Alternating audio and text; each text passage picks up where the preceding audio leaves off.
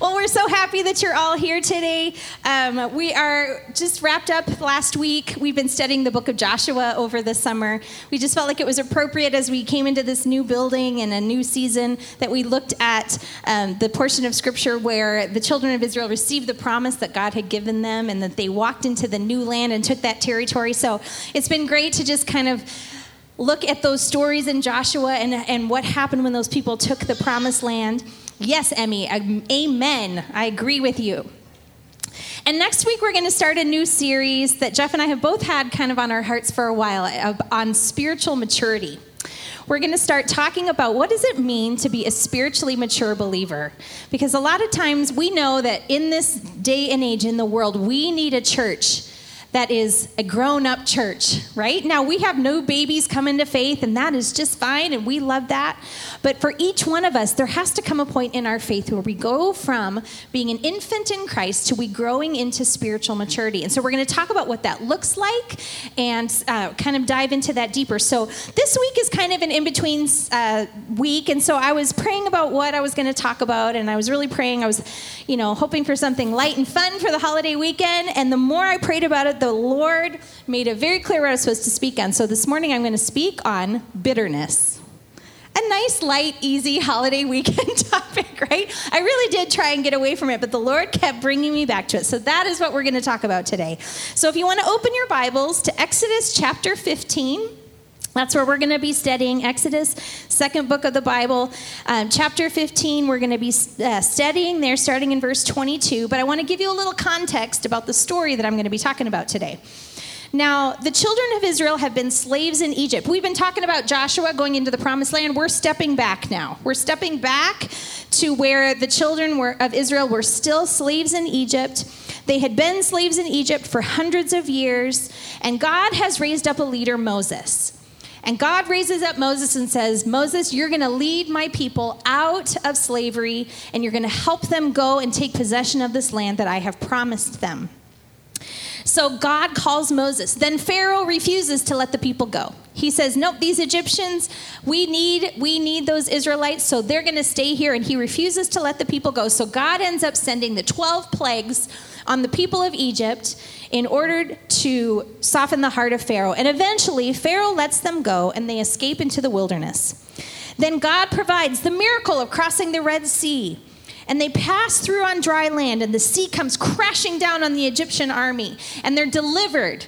They've been set free from all these years of slavery. They've escaped the, the uh, Egyptians who were running after them. They saw this miracle. And all of a sudden, we face this moment, and they are free. They have crossed, they are free from Egypt. They've crossed over. They take a deep breath, and then we see in Exodus chapter 15 the song of Miriam and the people. They start singing this huge celebration. God has triumphed over our enemies. The horse and the rider fell into the sea. We watched the Egyptians be drowned in the sea. God has delivered us. It's this incredible moment of celebration after all this heartache, after all of this turmoil, after this intense moment where they're running away from Egypt and being pursued. They finally cross over. And this is where we find the story that we're going to talk about today in Exodus chapter 15, starting in verse 22. And it says this. Then Moses led the people of Israel away from the Red Sea, and they moved into the desert of Shur. They traveled in this desert for three days without finding any water. And when they came to the oasis of Mara, the water was too bitter to drink.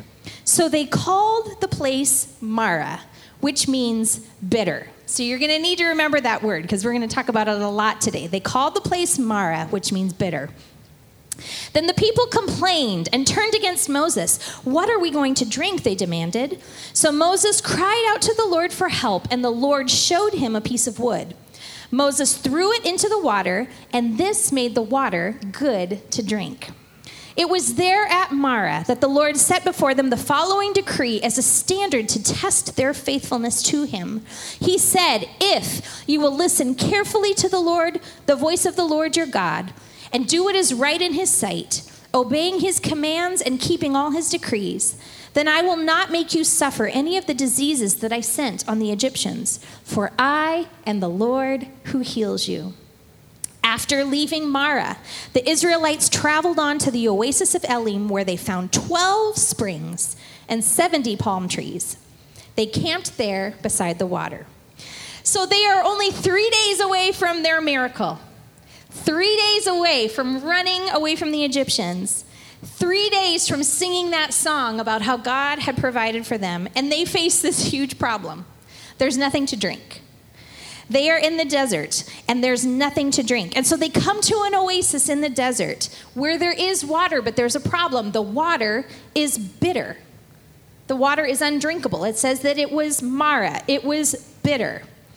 And I want you to notice something. If you look down on verse 27, it says that there are plenty of oases with good water, right? After this, they reach a new place where there were 12 good springs.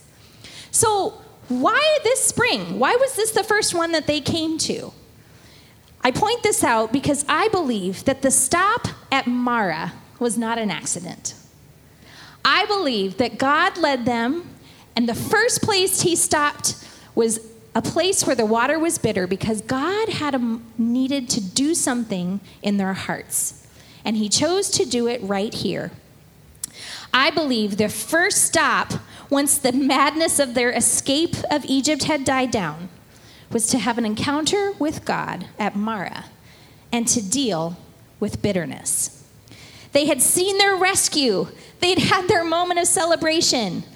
And then God just took them aside for a minute and said, Okay, now that we've made it out, we have this little thing that I want to deal with right now in your heart, and that is dealing with bitterness. God decided to do a little heart work before they went any further on their journey. And this is why. Because seasons of hardship almost always leave traces of bitterness. I'm going to say that again. Seasons of hardship almost always leave traces of bitterness. We all have that picture in our mind of someone who we think is bitter right? Can you picture? Maybe it's like your great grandma and she's just always yelling. She's so angry. Or maybe it's the crabby old guy that yells if you step on his lawn. Jeff can't wait to be the crabby old guy that yells if you step on his lawn, right? Maybe you have in mind that person who, whenever you say something, always has the negative, snarky remark, always comes back. Maybe it's somebody on the Farmington Facebook page, you know, that always has the, like, you're like, oh, there they go. You know, you just know it's coming, right? We can imagine that thing of bitterness bitterness, that person where it's just right out here. But how many of you know bitterness doesn't start out out here? It starts out here. And it starts out small. And it starts out with a little offense. And it starts out with something subtle and inward that begins to grow and grow and grow and grow until it can't help but come out. Bitterness can be far more subtle than the person who it's way out here. The definition of bitterness or Mara means angry, bitter, but it also means discontented, heavy, greatly distressed.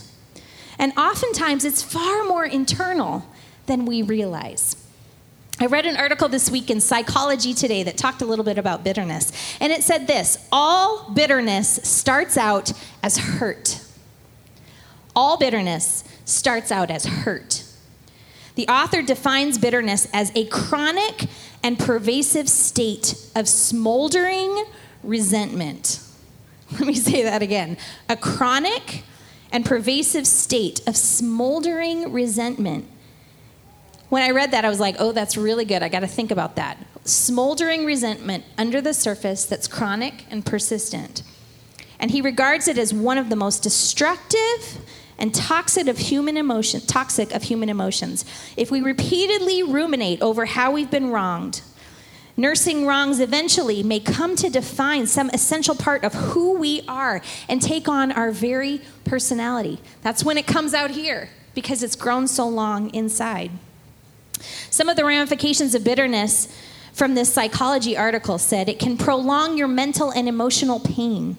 It can lead to long lasting anxiety or depression. It can precipitate vengeful acts that put you at further risk for being hurt. It can prevent you from experiencing the potential joys of living fully in the present. Bitterness can create or deepen an attitude of distrust or cynicism. It can interfere with your cultivating healthy, satisfying relationships and lead you to doubt or disparage your connection to others. It can rob you of vital energy, far better employed to help you realize your desires. And it can undermine your physical health. The chronic anger that is bitterness can raise your stress baseline, thereby taxing your immune system. Then the article went on to talk about something that just grabbed me. It said that it's actually a part of how we numb and deal with our pain. It said this it says, though you've somehow cultivated your anger as some sort of analgesic, that rather than devoting yourself to actually healing from your hurt, you've instead become addicting to numbing it through the painkiller. And the irony of the situation is that to have your painkiller, which is your anger, continue to work, you must keep your wound fresh and open.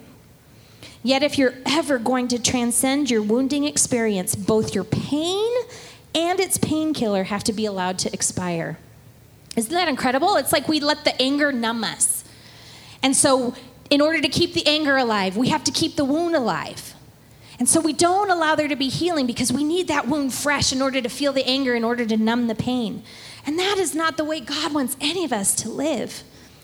When we have been in seasons of hardship, there's almost always traces of bitterness that can grow inside our hearts. And scripture tells us to guard against it. Proverbs 4:23 says, "Above all else, guard your heart, for everything you do flows out of it." If something grabs a hold of your heart and gets and grows and grows and grows, eventually that's when we see it come out because everything out here comes from right in here. So guard our hearts. And Hebrews 12:15 says, "Watch out that no poisonous root of bitterness grows up to trouble you and corrupting many." That's a really incredible verse because it says it's a poisonous root of bitterness that it will poison you and corrupt those around you. Bitterness not only affects you, but it will spread out to those around you. So in this story, I think we see that the first stop after the Exodus of God's people was to make a stop at Mara so that he could deal with their bitterness. And it's the same for you and I. Seasons of hardship and struggle have a way of grabbing little corners of our hearts where bitterness begins to grow. We all have the adrenaline of dealing with something in the moment, whether it's a conflict or a broken relationship or a problem or a sickness or a quarantine. I was thinking about this. Do you remember in March when we first started quarantine and we're all like baking cakes and bread and posting fun videos? And I'm just so grateful for all the time I'm spending with my children. You know, I think back to that long ago. As time has gone on, wow, the adrenaline of that has worn off those coping mechanisms got a little tiresome, and now we're starting to see all the real stuff, right? We're seeing the irritability and the frustration and the, the bitterness that can come after time. When the adrenaline of dealing with these things goes away and a struggle endures for a longer season than we anticipated, our hearts can start to grow bitter or cynical or irritable or short-tempered. Anybody seeing any of those things right now in the world and in our lives? Yes. So we need to allow God the time and space to deal with our bitterness before we'll be able to move on from that season of hardship into a season of freedom. And at Mara, the first place they stop we see God deal with the bitter water there. Now, the translation here actually means that he turns the water from bitter into sweet. Isn't that beautiful? It says in our translations that it makes it the water good to drink again, but it actually means that it took the bitter and it made it sweet. And that's exactly what God wants to do with our hearts to turn the bitter into sweet. So I want to look at a couple of ways that bitterness can manifest itself. First of all, it can be bitterness at others. If you turn back a little bit in Exodus to the first chapter of Exodus, we've been in 15, now let's go back to Exodus chapter 1 in verse 11 through 14. It's a story back when the Israelites are still slaves in Egypt. It gives us a little context as to what they had been going through during those seasons. And it says So the Egyptians made the Israelites their slaves. They appointed brutal slave drivers over them, hoping to wear them down with crushing labor. They forced them to build the cities of Pithom and Ramses as supply centers for the king. But the more the Egyptians oppressed them, the more the Israelites multiplied and spread, and the more alarmed the Egyptians became. So the Egyptians worked the people of Israel without mercy. They made their lives bitter. You know what word is there? They made their lives Mara, forcing them to mix mortar and make bricks and do all the work in the fields. They were ruthless in all their demands. They made their lives bitter. That's what it says there. These people were hurt and mistreated and devalued and wronged. This was not a made up offense. This was not them just letting something get away from their heads. They were wronged, they were mistreated. Something bad had happened to them. Now, it's important to note because sometimes we don't know what to do with real pain caused by real people. We think we're supposed to be nice Christians and be like, oh, it's fine, it's fine, it's fine. And we're stuffing down. That person wronged me and hurt me and mistreated me. And we don't know what to do with that. And so we kind of just brush it aside and we push it down. And yet, that pain is the exact thing that can turn into bitterness. Because if we don't deal with the pain of what has been done to us, it will come back and it will grow. This was real pain. They had been mistreated. And so God said, I see the bitterness. You were treated bitterly in Egypt. And so he took a moment to address their bitterness at others. So we can deal with that. The second way that bitterness can manifest itself is in bitterness towards God bitterness towards God. Turn to the book of Ruth. It's just a few chapters behind that. This story takes place years later, but it's the same group of people. It's the children of Israel. And there's a story in the book of Ruth uh, about a woman named Naomi, who is one of the children of Israel. And the book of Ruth is her story alongside of her daughter in law, Ruth. Now, in verse 1, we can see that a famine has come over the land. So Naomi and her husband decide to move their family from Bethlehem in Judah to escape the famine. So they go to the country of Moab. Now, while there, Naomi's husband dies. Then her two sons marry Moabite women, which was a big no no for Jewish boys, but that's what they did. They married Moabite women.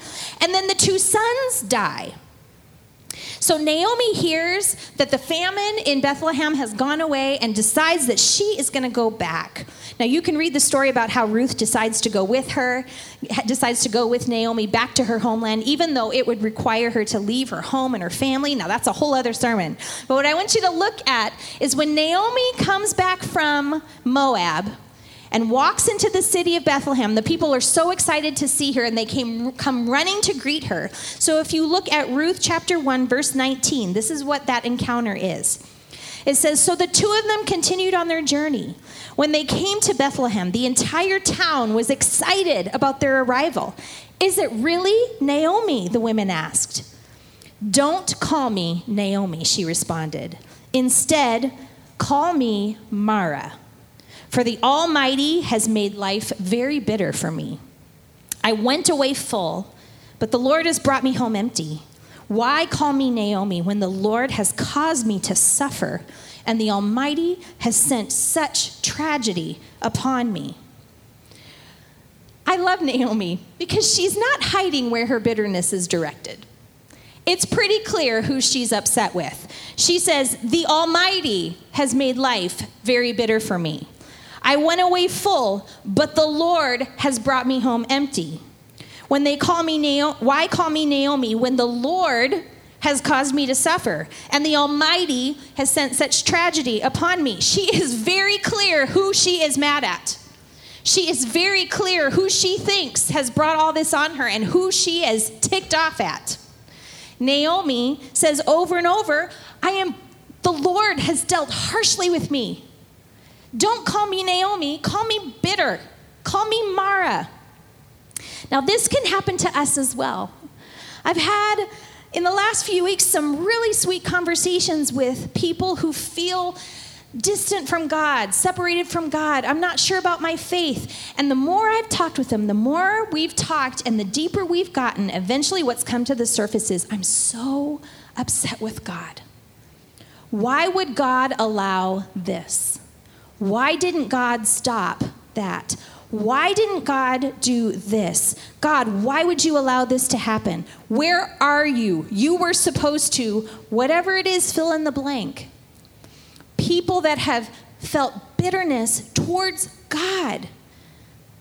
We can become disillusioned in our faith, and we can become bitter towards God. Some people will take that and they'll outright turn their backs. They'll just say, I'm done with faith.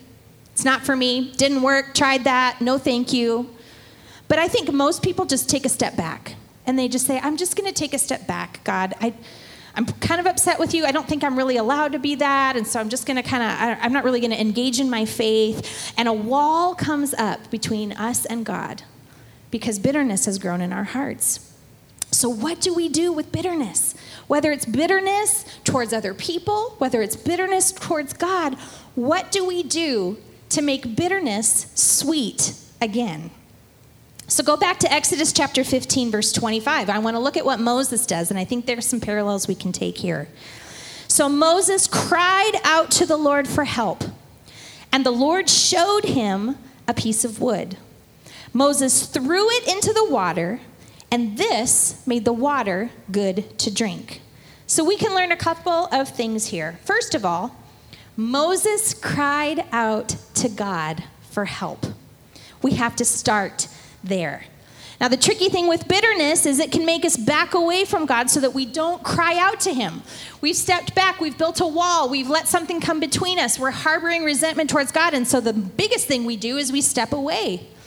I remember a number of years ago, I was going to prayer counseling and I was meeting with a woman and we were praying through some stuff. And I remember telling her just, I was so, I said, I'm just anxious and angry and frustrated and I have no comfort. And I'm so upset with God that He allowed this to happen or He didn't intervene in this. And I said, I have no comfort. I remember her looking at me and saying, Of course you don't have any comfort, Christy. You have cut yourself off from the comforter. In your frustration, in your anger, you have cut yourself off from the answer and the solution and the one that can bring the healing that you so need. But you've allowed your disillusionment and how God handled a situation to cause you to back up. And until you step back in and cry out to God, you will not find the peace that you're looking for. It's in the crying out to God that we begin to find the answers and the healing. God is not afraid of your questions. He is not afraid of your questions. You can say, I am really mad about this. We have precedent. It's written in the Word of God. Naomi, the Lord has dealt bitterly with me. She was very honest with what was going on. And you can be honest God, I don't get this. I don't understand this. Why did you do this? Cry out to God. And when others have hurt you, don't use the bitterness to just numb your pain. Instead, face it head on and allow God to bring healing. Say, I don't understand this, but Lord, I know. I'm crying out to you because I believe you are the only one that can help me get to the other side of this pain. So the first thing Moses did when he was facing the bitter water is he cried out to the Lord. And then the second thing that we find there, it says, the Lord showed him a piece of wood. The Lord showed him a piece of wood. Now, the word showed is a Hebrew word called yara, Y A R A. And it literally means to use your finger to point at something. The Lord showed Moses a piece of wood. He literally pointed at a piece of wood and said, That, that right there is going to fix the water. Hey, Moses, that. It literally means a finger pointing at something.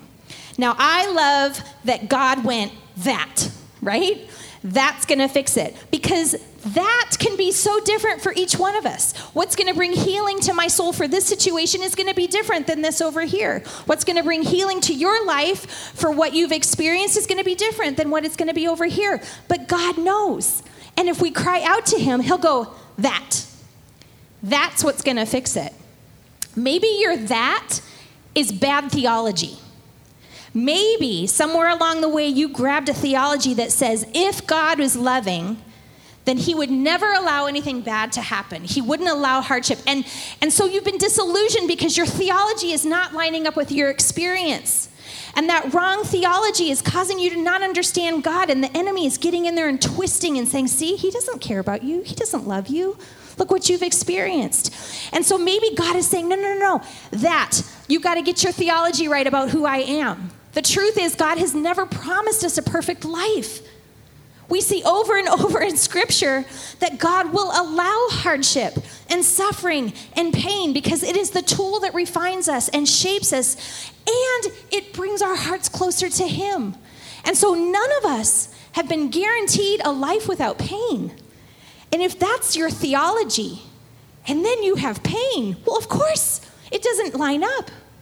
And so maybe the that is God is saying, you need to spend some time really learning who I am. Get your theology right. Understand who I am. Maybe that is the that for you. Maybe your that is unforgiveness. Maybe God will look and say, hey, you know what's causing that bitterness? That. You have not forgiven that person. I know you might have tried, but you're still holding on to something. You're not letting it go. You've been wronged by someone and you have not forgiven them. You're ruminating. You're keeping that wound fresh, and you have to let it go if you want the bitterness to become sweet again. Maybe your that is sinfulness and disobedience.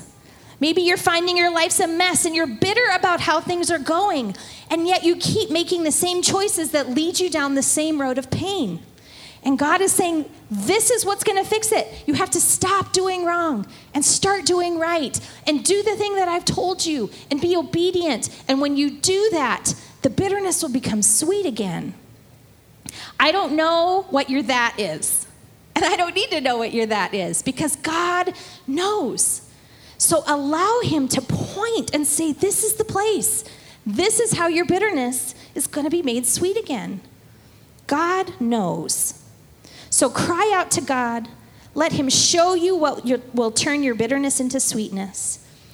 And then the Lord wraps up this story of Mara with a deal. He takes a moment and he sets a precedent with the people.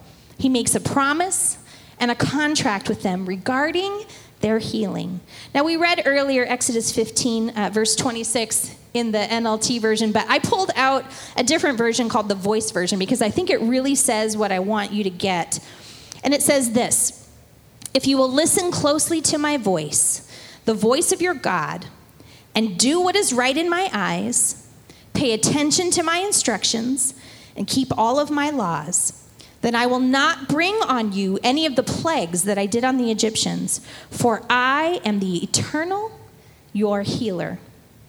God takes a moment to create a precedent with them. He says, Hey, moving forward, this is how it's going to be with you and me. If you listen to me, if you pay attention to me, if you follow my laws, if you care about what I say, here's the deal. Whenever something comes up, I'll point to that and we'll get through it. And I will bring healing to your life.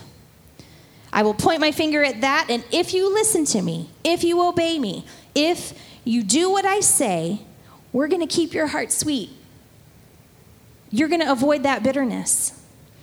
And he also says, if you're quick to listen to me, I won't have to do what I did with the Egyptians when I had to send 12 plagues on them. If you look back um, in the beginning, it says that Pharaoh's heart was hard. That God said, let my people go. And he said, no. And he was stubborn and hard and would not do what God had said. And so basically, God is saying, hey, we can do it one of two ways. You can keep your heart soft, you can listen, you can pay attention or it can be like Pharaoh that took 12 plagues for me to get through to him. Any stubborn people in the room? Okay, and don't point at your spouse. oh, you did. He really pointed right at his spouse. That's fine. I pointed at my kids in first service, so that's fine. Right? Sometimes when God is saying, we can do this the easy way or we can do this the hard way. And I really believe this passage of scripture is like, listen, folks, we can do this one of two ways. If you keep your heart soft, if you listen to me, if you keep, if you're quick to respond to my that, we're to keep this thing moving. That bitterness isn't going to grow.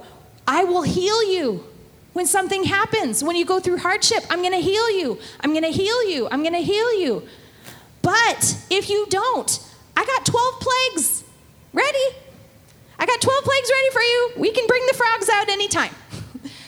How much better for us to choose to listen to the Lord and respond quickly when He points out something in our hearts.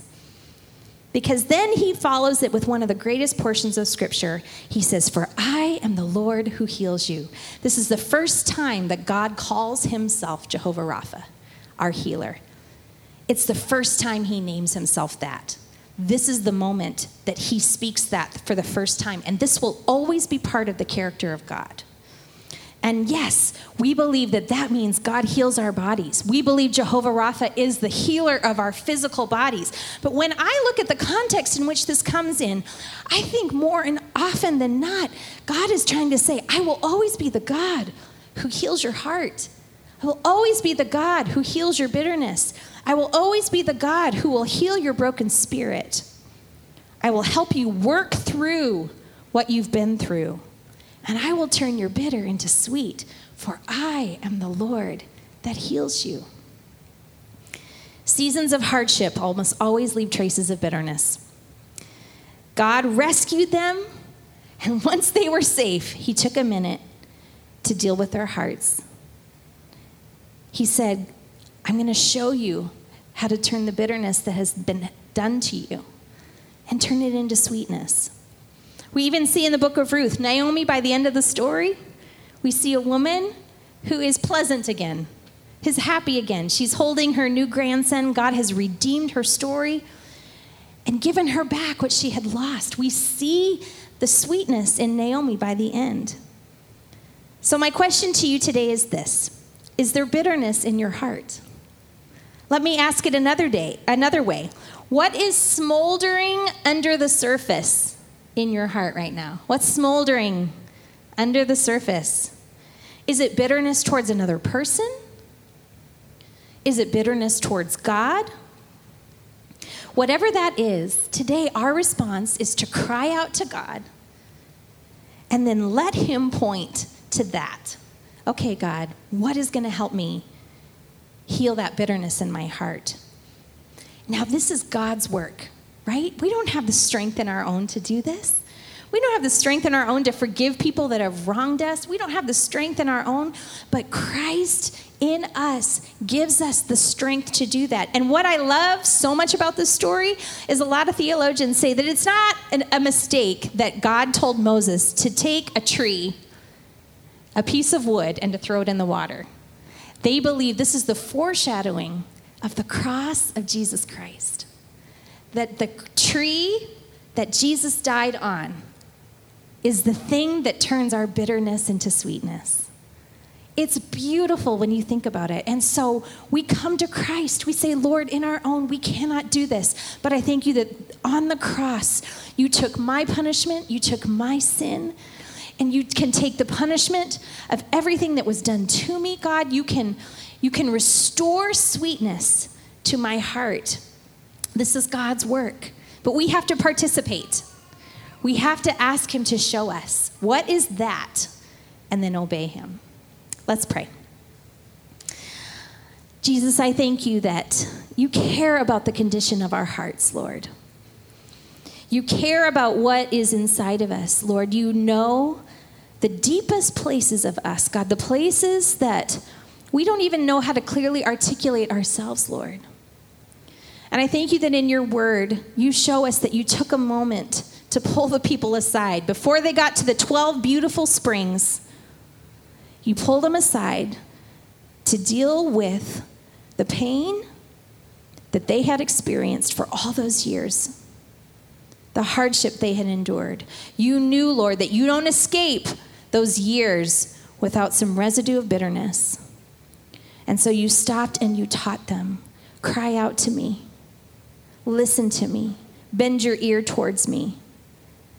Be soft towards me, and I promise I will heal you. And so, Lord, we're asking of that today. Show us, God, our hearts. Search us. Know us. Help us to bring any brokenness and hurt and bitterness to you. Any of the things smoldering underneath, God, we just ask you to just point your finger at that and show us the way forward. We're so grateful. We love you. You are worth every inch of devotion we can give you. In Jesus' name we pray. Amen. Thanks for coming today, everybody. We're so glad that you're here. I'll be up front if you want some extra prayer. Um, otherwise, have a great weekend, and we'll see you next week. God bless.